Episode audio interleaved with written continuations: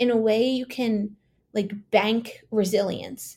And so if when things are going well and your environment is not stressing you out, if you're sleeping at consistent bedtimes and wake times and getting enough sleep, when something happens that's acutely traumatic, even if your sleep totally falls apart then, right, you're getting like random bedtimes and wake times, not enough sleep, it will have been protective and your mental health will be significantly better than if you're ignoring it during the good times. Dear Balancer, I know you're a determined person on the lookout for ways to live a more fulfilling and balanced life, but you're busy. And if we're being honest, that busyness often comes at the expense of your priorities. The Balance Theory podcast is made to teach busy bees just like you how to find and own your own definition of balance so that you can become unapologetic in how you choose to spend your time. I'm your host, Erika, and together, let's find your unique balance. Alrighty, Balancers, today we're joined by the Senior VP of Research and Data Science from WHOOP. Joining us all the way from Boston, I have Emily Capodilupo on the show today. Emily, a warm welcome to the Balance Theory. It's so nice to have you on today. Thanks for having me, Erica. No worries. Now, just for a bit of context for everyone listening, I have been using my WHOOP for maybe 2 months now, and to be completely honest, the best part about it has been, for me personally, the sleep side of things. So I'm really excited to have someone from the team today to not only chat through, I suppose, how that works, but more importantly, on sleep itself. And before we dive into, I guess, all your expertise and knowledge in the space, tell us a little bit about who you are and what you do. Sure. So I've been at WHOOP for a little bit over 9 years. So I was the first person in the data science and research department, and I've had the really fun journey of growing the team to what it is now. But before that, my background is actually in sleep research. So I worked at one of Harvard's hospitals, Brigham and Women's Hospital, studying sleep medicine under Dr. Charles Seisler and Dr. Woody Hastings, who, are big kind of giants in the field. And so, have had really cool opportunities to study sleep, both in the academic setting and then now more in this like applied setting with all of the data that we get from WHOOP. Awesome. And so how does it work? Do you study, did you go to university studying general science and then sort of specialize, or did you always know this was an area you wanted to go in? Yeah. So when I was in university, I studied neurobiology, and I figured out really early on, my first year, that I was just absolutely fascinated with sleep because this was a totally random, offhand comment that kind of changed my life. But one of my professors pointed out that even though we spend about a third of our lives asleep, nobody actually really knows why we sleep. And that was just kind of this moment of wait, I love sleeping. And you're right. I have no idea. It's and that we eat, right? Because that's how we get the energy, and that pathway is very well understood, how our food is broken down into energy and powers everything in our lives. But sleep is actually really poorly understood. And there's literally nothing that even comes close to a third of our lives that we're I have no idea why I do this, but otherwise I get very sleepy, so I do it. And what's kind of really fascinating with sleep, right, is that every single, even single-celled organisms do something that looks like sleep. They have quiet periods, plants have quiet periods that look like sleep. And so sleep has independently evolved, multiple times. It's completely ubiquitous across all organisms. And so it must be super duper important. And I was just all right, I need to understand this. This is cool. That was 14 years ago, and still studying sleep, and still totally obsessed with the space. That's awesome. And I can't wait to hear, I guess, a very high level summary of some of the things you've picked up throughout those studies. One thing I noted that you did actually study was this idea, this topic that I haven't actually heard of, and I'd love for you to share what it actually means, called circadian biology. Can you talk to us a little bit about that? Yeah, so your circadian rhythm is your 24-hour cycle, and it dictates, it's a hormonal cycle, and it dictates most of what we do, kind of most famously your sleep-wake cycle, but it also dictates you know, like our hair and nail growth happens unevenly throughout 24 hours and digestion and different things like that. And, you know, for example, when you get jet lagged because you travel across time zones, you disrupt your circadian rhythm. And that's sort of why you can, you know, feel kind of off until you adjust to the new time zone. But, you know, circadian biology is, you know, it's just the study of these biological rhythms and specifically these, you know, roughly 24-hour biological rhythms that, and my focus when in that was sort of the circadian relationship to sleep and wake. But it can encompass a lot of other things as well. Yeah, awesome. That was more of a personal question from me, but now I think onto something that I think a lot of people will be interested in are actually the stages of sleep. So this was something that I became educated on. I mean, I'd heard it off the cusp in the past, but really started to understand on a deeper level when I started to really go into the back end of the WHOOP analytics. Mm-hmm. You know, when you get that metric in the morning or the sleep report, it's not just, oh, great sleep or bad sleep. It gives you a full range within each area of sleep. So would you mind just breaking those down for everyone so they can understand the function and why we have different stages of sleep? Sure. Yeah. And it helps to have a tiny bit of background before I jump in there. So in the 1960s, when we invented EEGs and we started measuring sleep, researchers were looking for ways to kind of talk about sort of, they quickly realized that sleep wasn't just like one thing. Like we sort of experience sleep as like, I'm awake and now I'm asleep. But sleep actually has a whole bunch of what we call like stages or phases that serve unique physiological purposes. And as people, you know, like sleep researchers, I guess going back 60, 70 years now, like started to like see these different patterns, they needed, you know, a way to talk about them or to quantify how much and when those different stages were showing up. And it did take a little bit of time for there to get consensus and everyone to agree on which stages are which. So most people, when they talk about sleep, think of four stages. So wake, which is sort of the absence of sleep, light sleep, slow wave sleep, and REM sleep. And then you do, and I'll get into those in a second, but then you do also hear about something called like N1 sleep, which is this, like you only spend about 5 minutes or so in it. And it's like the transition state between sleep and wake. Whoop doesn't talk about N1 sleep. None of the other wearables do. And it's kind of going out of favor, but if you read some of the older sleep literature, you will see that fifth stage. But the kind of, other than wake, the three sleep stages that, sort of have become more or less agreed upon at this point within the sleep community are, so light sleep is sort of your general purpose. Like it's restful, it's restorative, but it's not super efficient at any one specific thing. And then sort of slow wave and REM sleep, you can think about as like your deeper restorative types of sleep, where slow wave sleep is physically restorative. So that's when we produce like 95% of human growth hormone during slow wave sleep. So if you had a really tough workout, you're actually going to get more slow wave sleep that night because your body needs to physically repair from the day.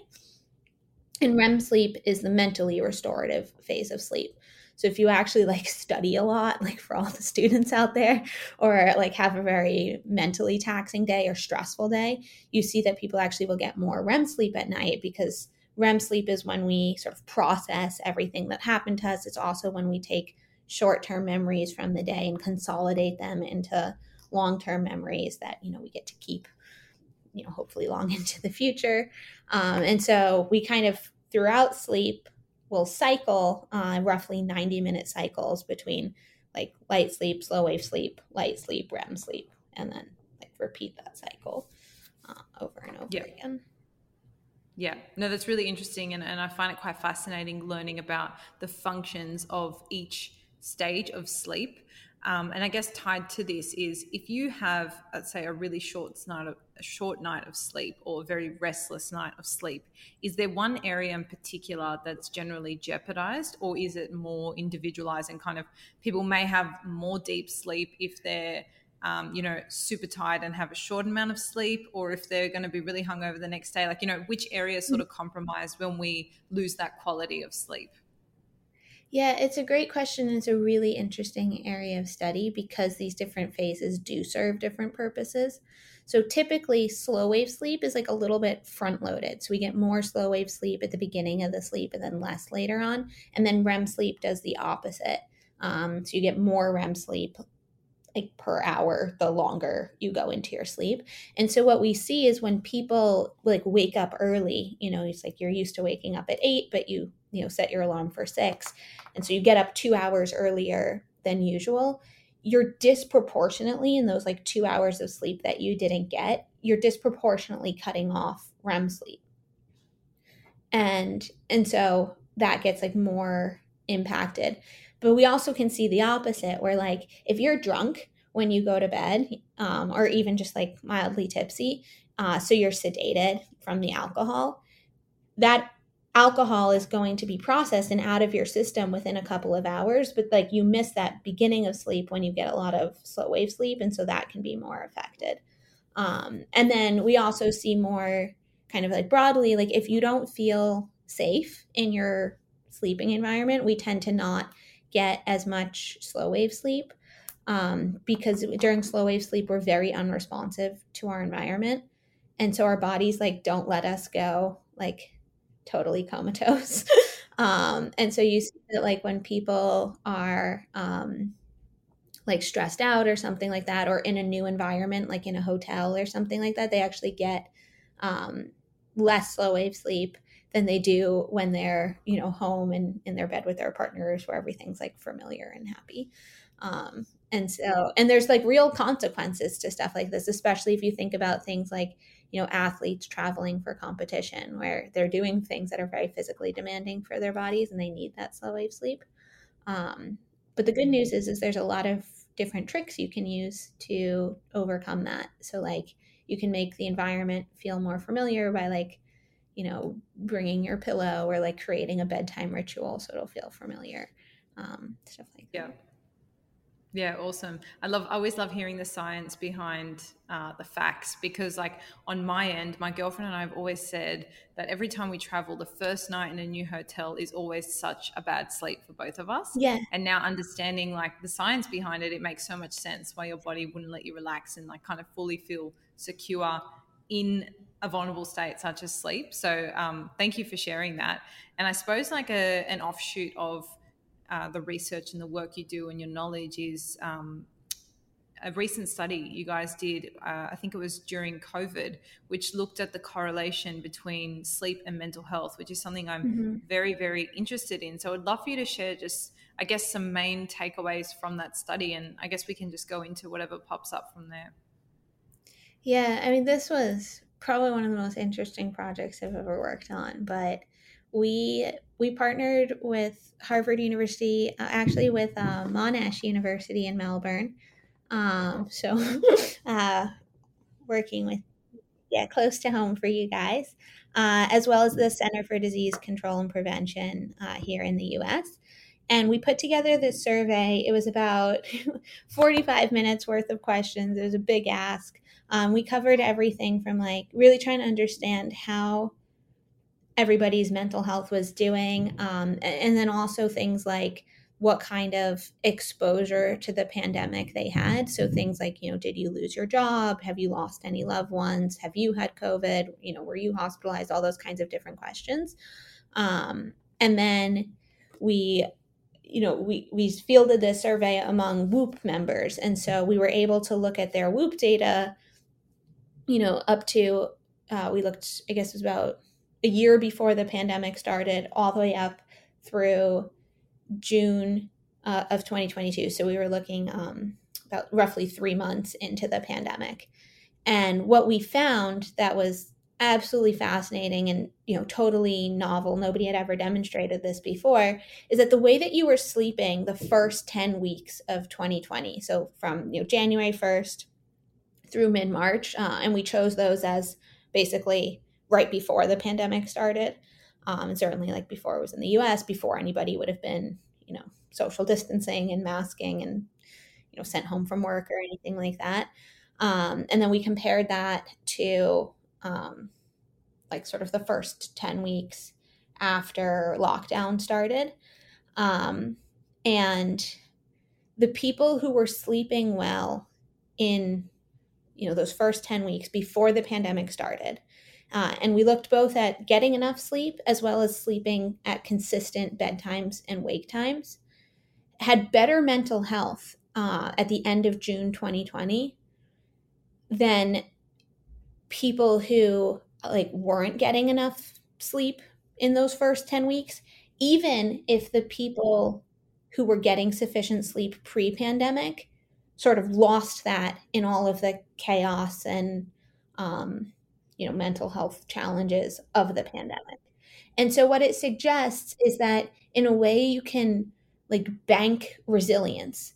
And so if when things are going well and your environment is not stressing you out, if you're sleeping at consistent bedtimes and wake times and getting enough sleep, when something happens that's acutely traumatic, even if your sleep totally falls apart then, right? You're getting like random bedtimes and wake times, not enough sleep. It will have been protective and your mental health will be significantly better than if you're ignoring it during the good times.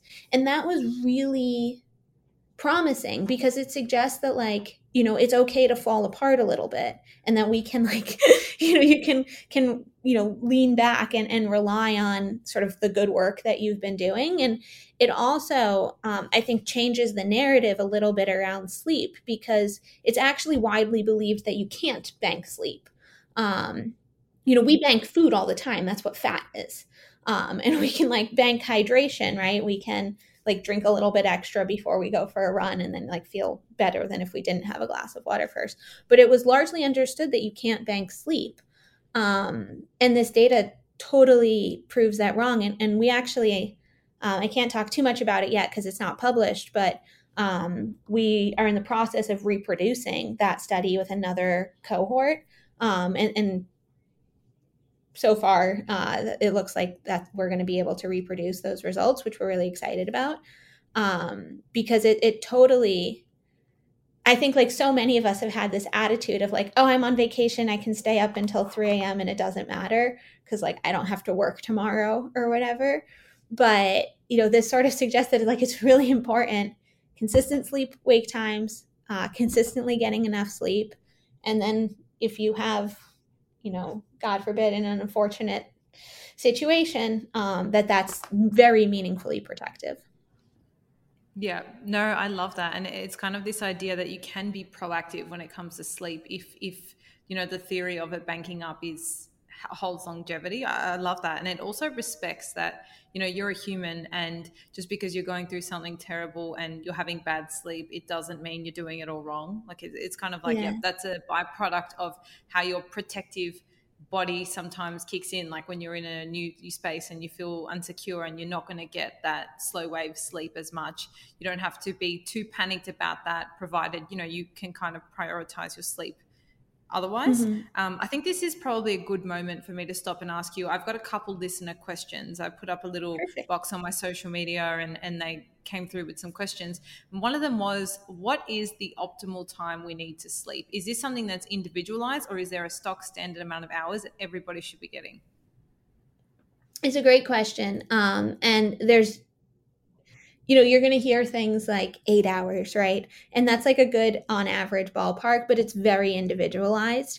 You know, and it also changes, like women actually need a little bit more sleep than men do. And as we age, we need a little bit less sleep. You know, it's very extreme throughout childhood, right? Like newborns are sleeping 20 hours a day.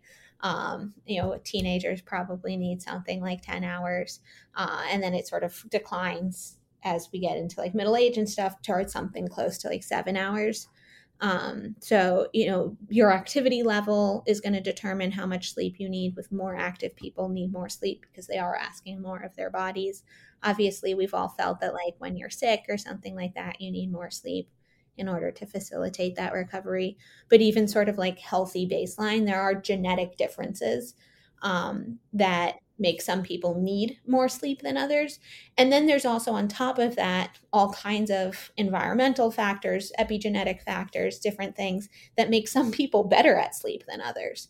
So if I spend 8 hours in bed, according to my WHOOP data, I tend to get about 7.5 hours of sleep, and that's normal. But different people, some people are going to get in bed for 8 hours and get really close to 8 hours of sleep. Some people are going to spend 8 hours in bed and get, 5.5 hours of sleep, right? That's not healthy. And there's a lot of things you can do to fix that. But there's sort of two important factors, right? There's how much time do you actually need to be asleep? And then also there's a lot of individualization in terms of how much time will it take you to get that amount of sleep. And so everybody's going to need a different amount of, from bedtime to wake time in order to get there, fulfill that biological need for both of those reasons. And one of the things that, we do at WHOOP is we do track those things separately. So we'll track like time in bed, and then we also track time asleep so that we can coach you in order to get the right amount of time in bed in order to get the right amount of time asleep, both of which are completely individualized. Yeah. And I love that because if I'm exercising Monday to Friday, then I'm asking more of my body than I am, say, on a Saturday. So even for the individual person, day to day could look very different. But what I really like about the WHOOP is because I track everything, and obviously it tracks your heart rate all day long and you track your exercise. I love when I go to put my alarm on and it gives me like a suggested time in bed to be able to hit peak recovery, or I can put in like I need to get up at 6 a.m. and it says, well, great, then you're going to be at 80% recovered tomorrow. So it does give you that real-time information on a day-to-day basis, acknowledging the fact that not only is everyone so different because of epigenetics and their output, but every single day also looks different too. So yes, no one split answer for that, but I suppose if you feel great when you have 7 hours sleep, then that's probably a good amount of time for you. I'll throw in one more listener question here before I ask you my next question. And that was, I've heard that there are benefits to getting more hours before midnight or in bed earlier on the earlier side of midnight. Is it true that those hours are better, like for sleeping? Yeah, there's like a common myth. They call it beauty sleep, which is like the sleep that happens before midnight. And people say that it counts double or something like that. That's not true. What is true is that when you sleep in accordance with your circadian rhythm, and so you're having a consistent sleep time and wake time, you're going to have a higher quality sleep. So we were just talking about how like some people can spend 8 hours in bed and get 8 hours of sleep, and other people spend 8 hours in bed and get 6 hours of sleep. Well, when you're sleeping and getting up at the same time each day, you're going to end up getting more sleep per time in bed, so more efficient sleep. And so what tends to be like less good sleep is if you're typically going to bed at, say 10 p.m., but then on the weekends you're partying, you're going to bed at, say, 3, like that sleep is going to be much lower quality sleep because it's your body's not like hormonally prepared for you to be going to bed at 3. And so now it's like kind of almost like playing catch up and trying to figure out what's going on and like all thrown off. And so that tends to be like lower quality sleep. And so there's nothing magical about midnight as a cutoff. But it is true that like the more consistent your sleeps are, the higher quality they're going to be. And so, per minute spent in bed, you're going to get more like return on that investment. Yeah. So let's say for somebody listening who's a bit more of a night person, if they're going to bed at midnight every night and waking up at 8 a.m. every day, and that's consistent, then as long as they're within that parameter, then they're going to be their efficient, consistent time frame. Yeah. And that's called chronotype. So it's like your preferred sleep-wake time. So some people are night owls and they like to go to bed at midnight every night. And some people are what they call larks that like to go to bed at like 8 p.m. And then wake up early. And there's nothing better or worse about being, one chronotype versus the other. And it's actually best to not fight your chronotype. So, the more you're sort of aligned with what your body's natural tendencies are, the better you're going to sleep. So if for you that's midnight, I wouldn't be afraid of that. Yeah. No, absolutely. Great tip. Speaking of tips, do you have any specific, I know you said something briefly before about particularly when you're in like a new environment, how you can make them more comfortable and optimize your sleep. But I'm talking about maybe optimizing sleep and recovery for peak performance. So do you have any specific tips on how we can do that with our sleep? Maybe it's a nighttime ritual or just something we can do during the day to prepare ourselves for the evening. I'll hand it over to you. Yeah, so a couple different things. So the more you ritualize sleep, kind of the trick to sleep is you want to be like very clear with your body, like hint, hint, I'm going to sleep soon. Because the sort of hormone that helps us transition from awake to asleep is called melatonin. And it takes us about 2 hours from when we're like, okay, we should start producing melatonin to like when we have enough melatonin that we can like, cross that bridge from awake to sleep.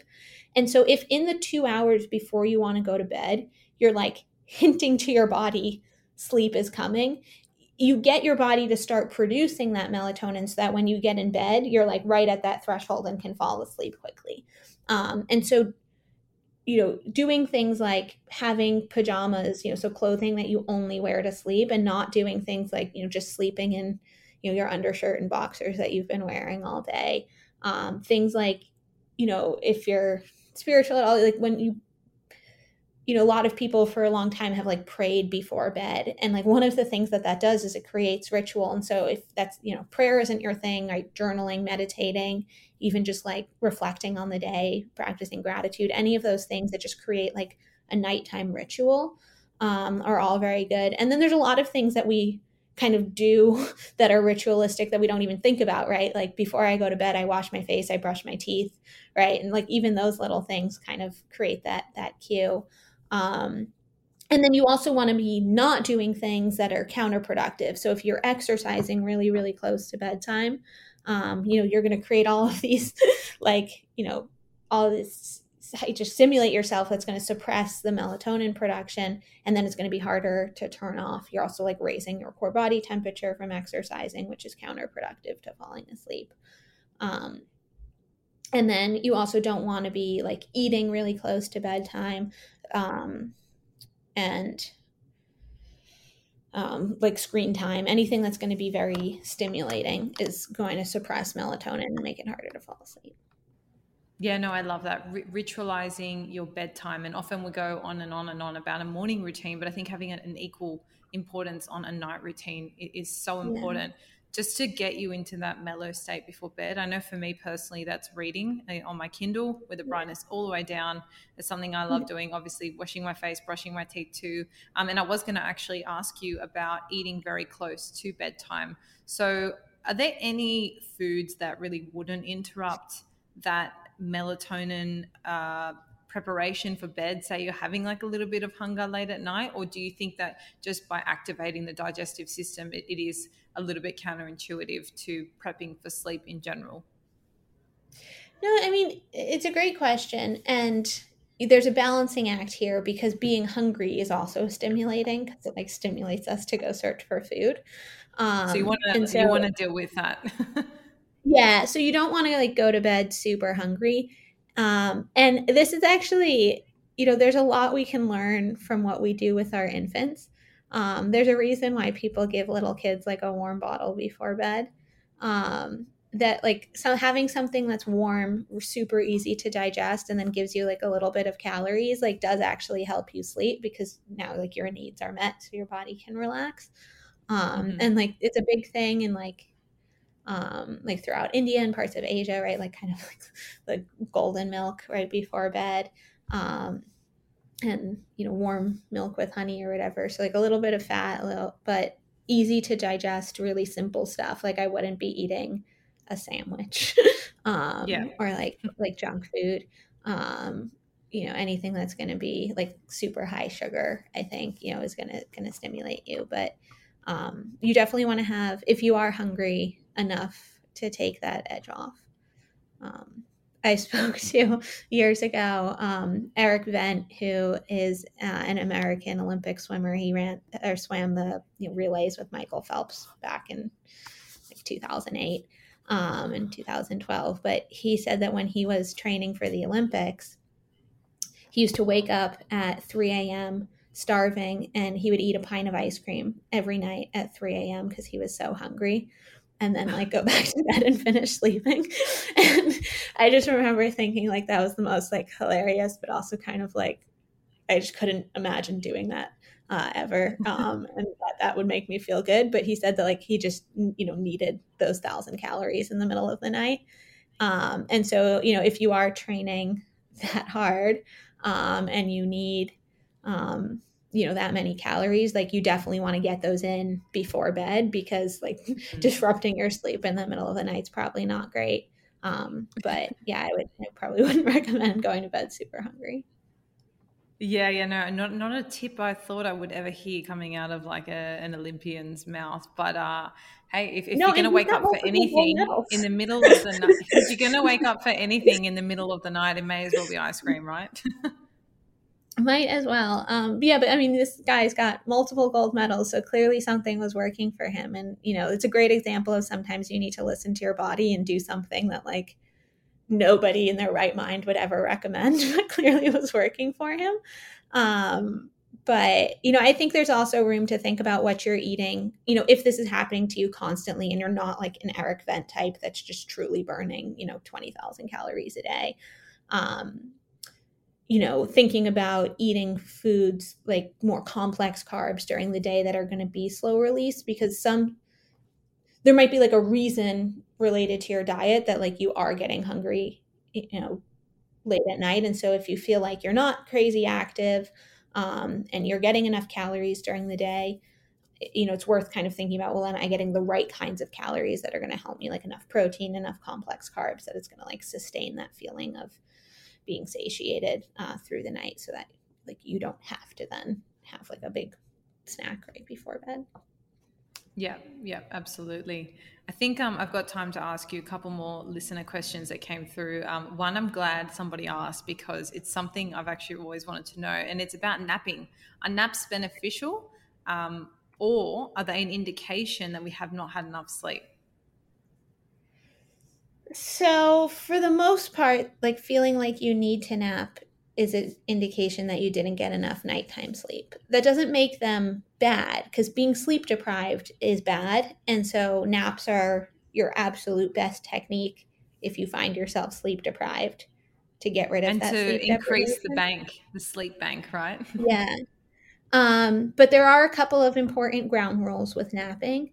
You don't want to nap within 7 hours of bedtime. Because it can make it harder to fall asleep that night. And if you really, really feel like you need to, you want to try and keep the nap as short as possible, not like go to bed and let yourself sleep until you naturally wake up.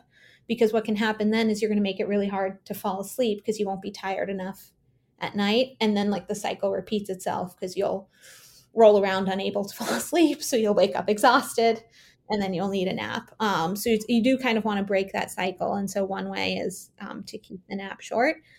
Typically like under 2 hours is probably, you know, obviously there's exceptions. Like when you're sick, you're typically so tired that you can just, you know, get as much sleep as you possibly can. And that's going to be a good thing. But if it's just like, you know, I woke up really early and now I'm tired and I have some time this afternoon, you know, keeping the nap under 2 hours is usually a good idea, but keeping it around 90 minutes. So it's a full sleep cycle is actually better than like a random amount of time. So if you get that full sleep cycle, you'll get a little bit of slow wave, a little bit of REM sleep, and that's going to be more satisfying than like if you have a 20-minute nap, you tend to wake up like right when you're hitting that like first deep sleep stage.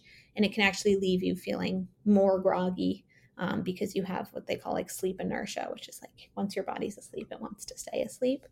So having the complete sleep cycle is going to make it easier to wake up at the end of the nap. And then, you know, it's a, not too close to bedtime, roughly one sleep cycle. And, you know, I'd say like the one exception that actually there's been some interesting research on is for elite athletes who practice twice a day. Because if you have a full sleep cycle in your nap and you get a little bit of slow wave sleep, you can, you know, recover from the first workout before doing the second. You can actually like pretty meaningfully boost performance in the second workout and then get like more out of it. So for people who are training very seriously, using a nap, even if like you're not exhausted, can actually be very strategic for performance. But other than that, I mean, I'd say napping is not being sleep deprived is very important. And so if you can't get all the sleep at night, getting it through the nap is totally fine. It's a good strategy to recoup hours, I'm hearing. Yes. Awesome. All right. And the last listener question we had, this was a little bit more granular, a little bit more specific. It was about recovery for glandular fever. So from, I've not had glandular fever, but from what I understand, you get extremely exhausted. And this question came from a listener who is not a regular napper. And they're just asking, what is the best type of recovery for glandular fever? I'm obviously asking this within the context of your expertise with sleep. Yeah, well, I'm not a medical doctor, so I don't want to comment on glandular fever in particular.